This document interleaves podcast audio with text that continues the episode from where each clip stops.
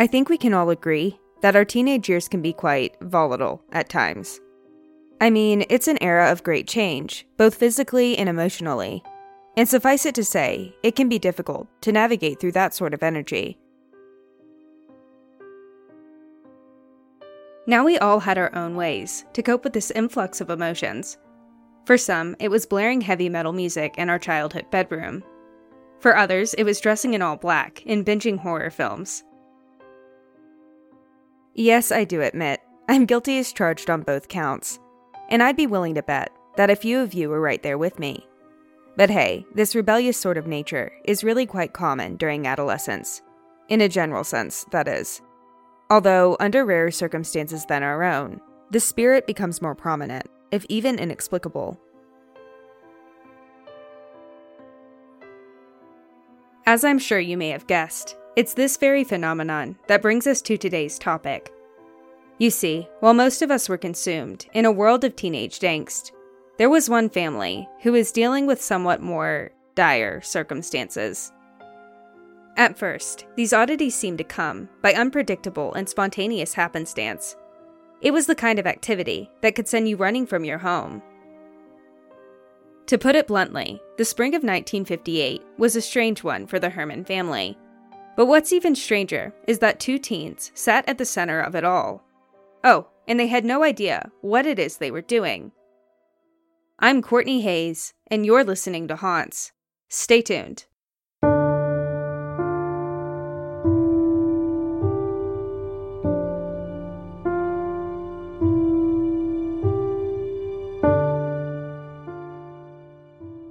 Before we get into the nitty gritty of this story, I think we first need to set the record straight. So let's start by laying out a basis of understanding for the term poltergeist. I'm sure most of you've heard it before. Whether it be from Spielberg's cult classic horror film or from an experience in your personal life, well, it's very unlikely that this is the first time the phrase is being introduced into your vocabulary. Now, I will say that I often hear the term poltergeist being used synonymously with the word haunting. And while that's technically true, at least to some degree, well, you and I both know that this sort of haunt is much more enigmatic than your regular run of the mill ghost. So, that presents the question what exactly is a poltergeist? In its simplest form, the term poltergeist accounts for hauntings that are associated with physical disturbances. Derived from a German phrase which translates into English as knocking spirit, poltergeist activity is often identified by inexplicable knocking or rapping. In the presence of a poltergeist, inanimate objects may be liable to levitate and move on their own, or even disappear entirely, some reports even claim that poltergeists have the capability to cause physical harm, often pinching, biting, hitting, or even tripping the individual whom it is haunting.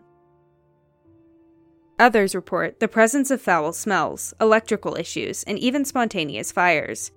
Simply put, poltergeists are a bit more aggressive than your average haunt.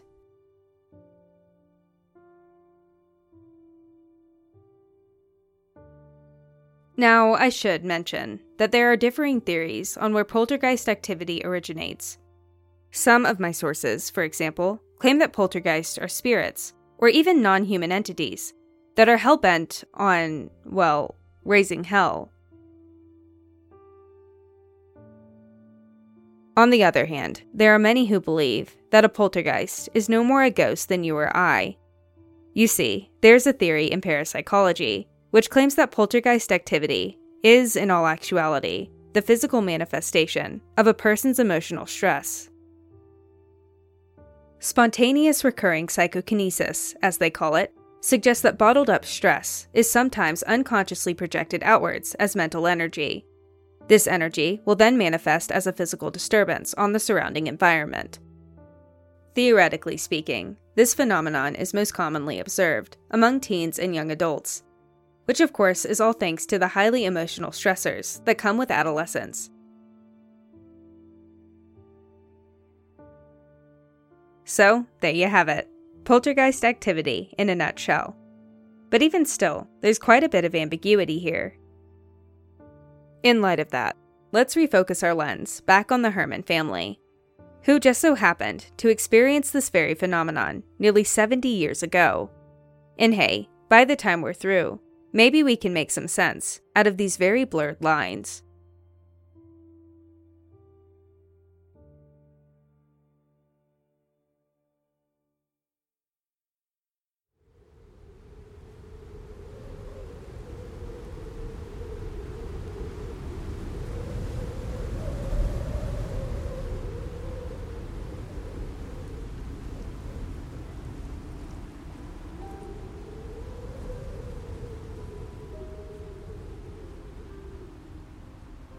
The air was brisk when James Herman returned home from work on the afternoon of February 4, 1958. He had likely been hoping for a warm welcome from his family, perhaps a hot meal to fend off the frigid cold of the Long Island winter that had not quite yet given way to spring. But instead, James Herman was in for a bit of trouble. You see, earlier that day, Herman's wife Lucille had witnessed something remarkable inside their home. Terrifying, but remarkable all the same. It was around the time that the Herman children, Jimmy and Lucy, had returned from school. According to Lucille's testimony, the three of them were intending to spend a bit of quality time together when they heard the sound of popping echoing from various places around the residence. It was troubling, to say the least, a far cry from the usual ambient sounds of an ordinary home. So the Hermans fanned out and began to search, although they didn't need to look very far to find the source of this mysterious popping. All around the house, the Hermans found tops, lids, and bottle caps, the likes of which had evidently belonged to various household items. These products ranged from the mundane, such as common cleaners and toothpaste, to even the spiritual. In fact, Lucille had been keeping a small bottle of holy water in the bedroom, and even that had been opened and spilled out onto the dresser. I can only imagine how bewildered James Herman must have felt as he listened to his family frantically relay this story. Of course, he wanted to believe them, but he hadn't seen these oddities with his own eyes.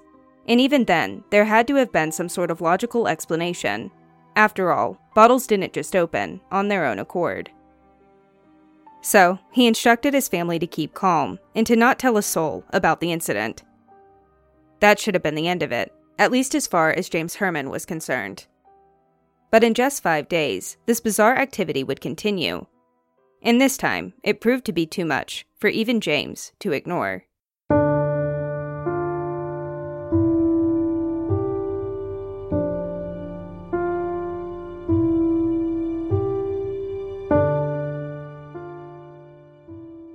The Herman family was just beginning to recover from this strange affair it had been nearly a week since Lucille and her children first heard the popping of bottle caps in their home.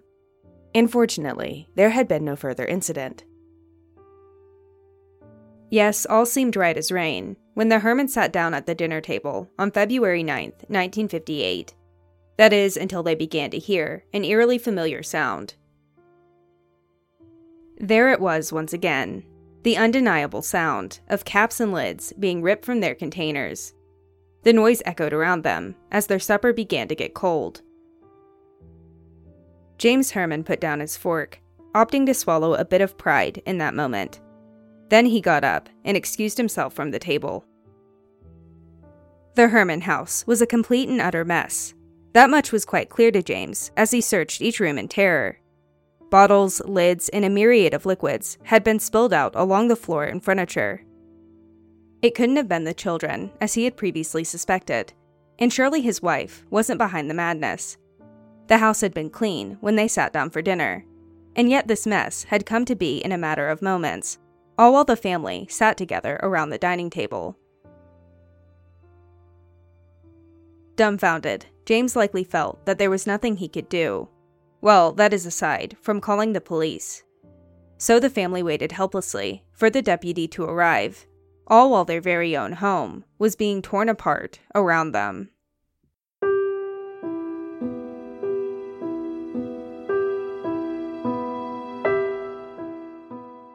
There is no way that Officer Jay Hughes could have been prepared for the scene he was walking into. When he first got assigned to the call at the Herman residence, well, this so called disturbance was described as a joke. So, needless to say, Officer Hughes was more than a bit skeptical. His disposition was only reaffirmed when he walked into the Hermans' living room, where he discovered that most of the evidence had already been cleaned up. Still, he politely took the family's statements, nodding along to their story and asking questions when appropriate. Then, just as Hughes felt sure that this was all an elaborate ruse, he heard a strange noise coming from the bathroom. So, it seemed, the popping had returned, whether Hughes believed it or not.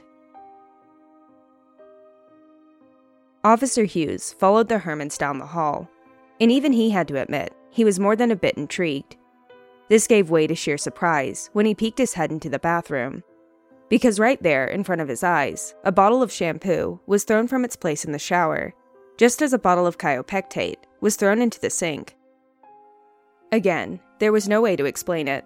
The entirety of the Herman family had been right there in front of him, in full view as the event occurred. So, at least from where Hughes was standing, it was utterly impossible for the family to have faked this. It was real bona fide paranormal activity, right there, in the flesh. So, Officer Hughes sat in the bathroom, in a state of disbelief, likely asking himself one sobering question How on earth was he going to explain this back at the precinct?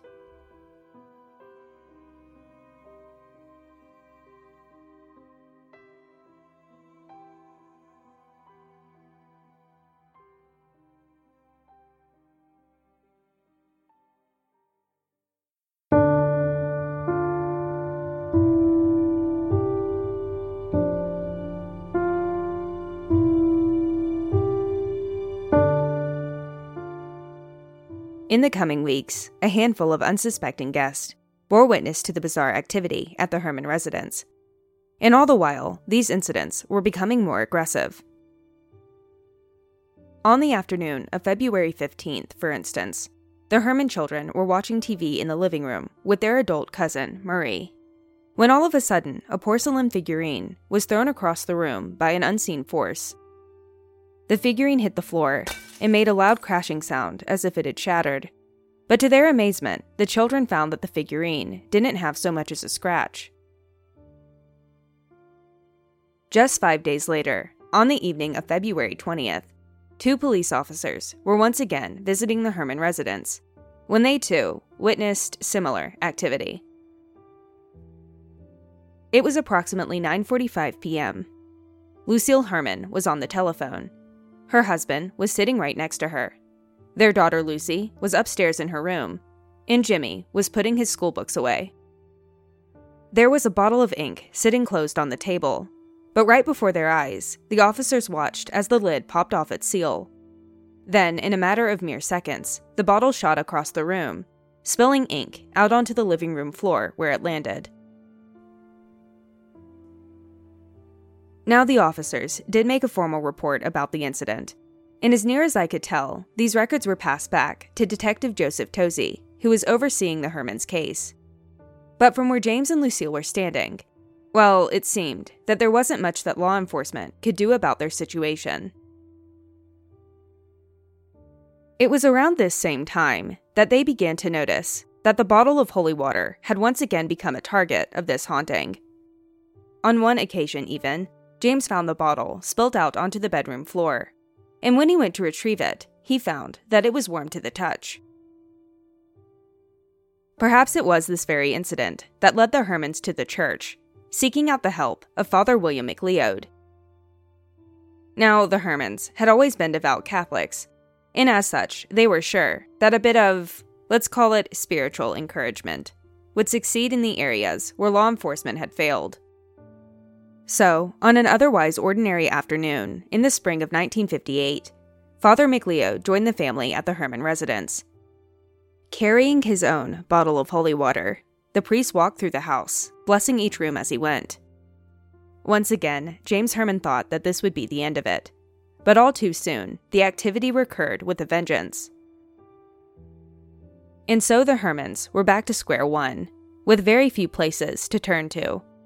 Law enforcement was incredibly limited in their knowledge of how to handle an apparent poltergeist, and the church was just as unsuccessful in their efforts. So now, all the family could do is wait for another to come to their rescue.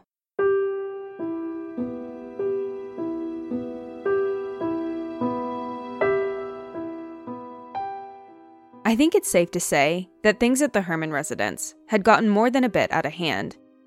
By now, the family had exhausted all of their resources, and even still, the activity continued to wreak havoc in their home. And to make matters worse, this Popper poltergeist was beginning to gain traction in the media. From Newsday and Time magazine to the New York Times and even the London Evening News, the Herman story was being blasted out to thousands upon thousands of dedicated readers. And I can imagine that this must have felt somewhat degrading at first. I mean, the story itself was really quite sensational, and there were a fair few who saw the Hermans as frauds. Oh, and let's not forget that James Herman had tried to keep things quiet back when the activity first began. But all the same, the story had gone public. And while the Hermans may have been a bit resentful at the time, well, it was this very media frenzy that would be the answer to their prayers. You see, it was these headlines that brought the Hermans case to the attention of the Parapsychology Laboratory of Duke University. Yes, you heard that right. And so it's time we bring some science back into this equation. As I mentioned at the top of the episode, there is a theory in parapsychology which claims that poltergeist activity is actually a psychic phenomenon, one that is often associated with preteens and adolescents. Now, as we all know, James and Lucille had two teens of their own, and as far as Jay Pratt and William Roll of Duke University were concerned, this meant that the Hermans were the perfect candidates to study this theory. So, in the spring of 1958, the Hermans opened their home to Duke University. Pratt and Roll stayed with the family for weeks at a time, documenting each incident as they occurred. Throughout their investigation, these researchers witnessed an array of seemingly impossible phenomenon. Between moving furniture, levitating dishware, and the all too familiar sound of popping bottle caps, it's safe to say that Roll and Pratt had their hands full to research and eradicate the haunting that plagued this family. Well, that is until the evening of March 10th, when just as quickly and mysteriously as it began, all of the activity ceased. There was a stillness in the air that the Hermans hadn't felt in over a month. And just like that, the Popper poltergeist was gone.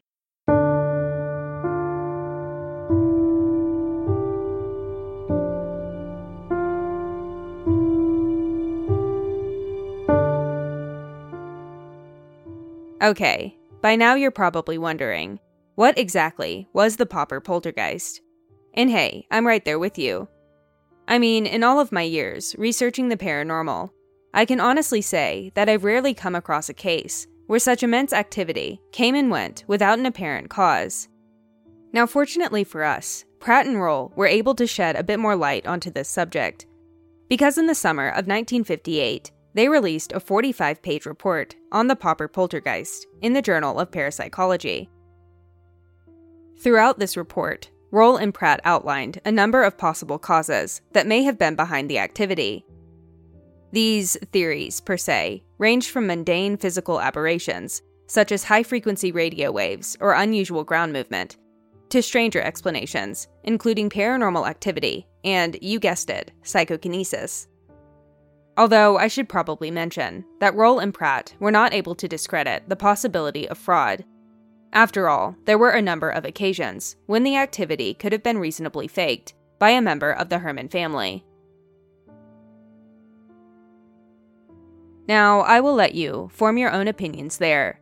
But if you're interested in learning more about their findings, I encourage you to check out Roll and Pratt's report, which I will have linked in today's show notes at hauntscast.com. Oh, and while you're there, make sure you check out the section on psychokinesis. I think you'll be intrigued with what they had to say.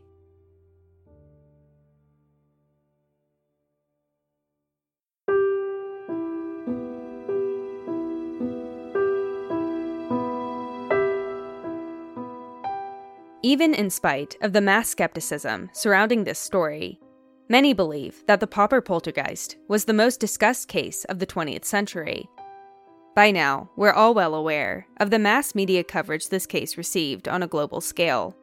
But there is one final piece of this story that I think is worth bringing to your attention. It had been 24 years since Jay Pratt and William Roll released their findings to the world and for a moment, it seemed that this story had been all but forgotten. That is, until the movie posters and TV commercials began popping up around the country. And with that, Steven Spielberg's upcoming project, entitled Poltergeist, became one to watch for horror fanatics. Even to this day, Poltergeist is likely one of the most celebrated horror movies in history. In fact, it holds four Academy Awards, including the title of Best Horror Film, the year of its release. And of course, it's all thanks to that mysterious popping sound that plagued the Herman family back in the spring of 1958. This episode of Haunts was written and produced by me, Courtney Hayes. If you've been enjoying the show so far, I would greatly appreciate it if you could leave us a review.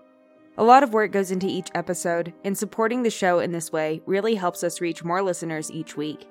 It's entirely free and takes about 30 seconds, and it would genuinely mean the world to me.